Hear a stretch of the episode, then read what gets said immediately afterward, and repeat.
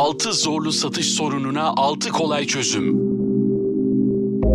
Halkla ilişkiler ajanslarından şirketlerin kurum için Markom ekiplerine dönemin en aranan yetisi kolay sorunlara kolay ve hızlı çözüm bulmak. Ancak terazinin bir yanındaki sorunlar durmadan değişirken diğer yandaki eldeki çözüm kılavuzu dengeyi muhafaza edemiyor. Uygulamaya alıştığımız çözümleri şekillendirip yeni sorunları elimine etmeye çalışırken soru sormayı, verilere bakmayı ve toplumu yorumlamayı unutuyoruz. Araştırmaktan, soru sormaktan elbette vazgeçmeyin. Ancak bir başlangıç noktası olarak 6 zorlu satış sorununa 6 kolay çözümü bizden dinleyin. 1. Sorun çözme. Herhangi birinin herhangi bir şeyi almasının tek bir sebebi vardır. Sorun çözmek. Ürün satmaya daha az zaman harcayın ve alıcıya ürün veya hizmetinizin onun sorunlarını çözeceğini göstermeye zaman ayırın. Hedefiniz onların hayatını daha iyi, daha az stresli ve daha anlamlı hale getirmek olmalı. Bu sizi rekabetten ayırır ve durumu kötüleştiren veya değiştiremeyen bir yapı olarak değil, iyileştiren bir kaynak olarak öne çıkarır.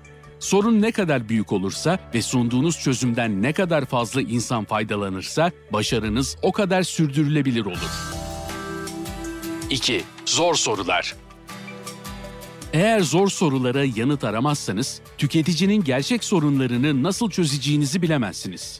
Satış profesyonellerinin hedef kitlelerinde güven oluşturamamasının en büyük nedeni zor soruları sormaktan kaçınmalarıdır. Bu soruları sormak alıcıya orada olmanın gerçek sebepleriyle yüzleşmekten yani sorun çözmekten korkmadığınızı gösterir.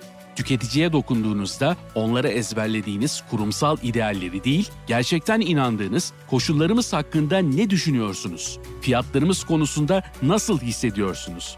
Rakibimizle bu kadar uzun zamandır çalışıyor olmanıza rağmen neden benimle görüşmeye karar verdiniz gibi yanıtlarını duymaktan kaçınabileceğiniz ancak iletişimi ilişkiye dönüştüren soruları yöneltin. 3. Dinlemeyen potansiyel müşteriler. İlişkiyi iletişime döndürmenin ilk adımlarından biri, sürece bu amaçla girip konsantrasyonunuzu ilk kelimeden itibaren ortaya koymaktır. Potansiyel müşteriniz iletişim sırasında kendisini dinlemediğinizi, onunla ilgilenmediğinizi bir anlık dahi olsa hissetse sizi dinlemeyi bırakır veya başka bir şey düşünür. Dikkatlerini çekmeli ve karşınızdaki kişinin doğrudan sizinle ve sunacaklarınızla ilgilenmesini sağlamalısınız. 4. Fazla uzun sunum Satış ekibinizin alıcı bir karar vermesine yetecek kadar gördükten veya duyduktan çok sonra bile sunum yapmaya devam ettiğini gördünüz mü hiç? Eminiz ki görmüşsünüzdür.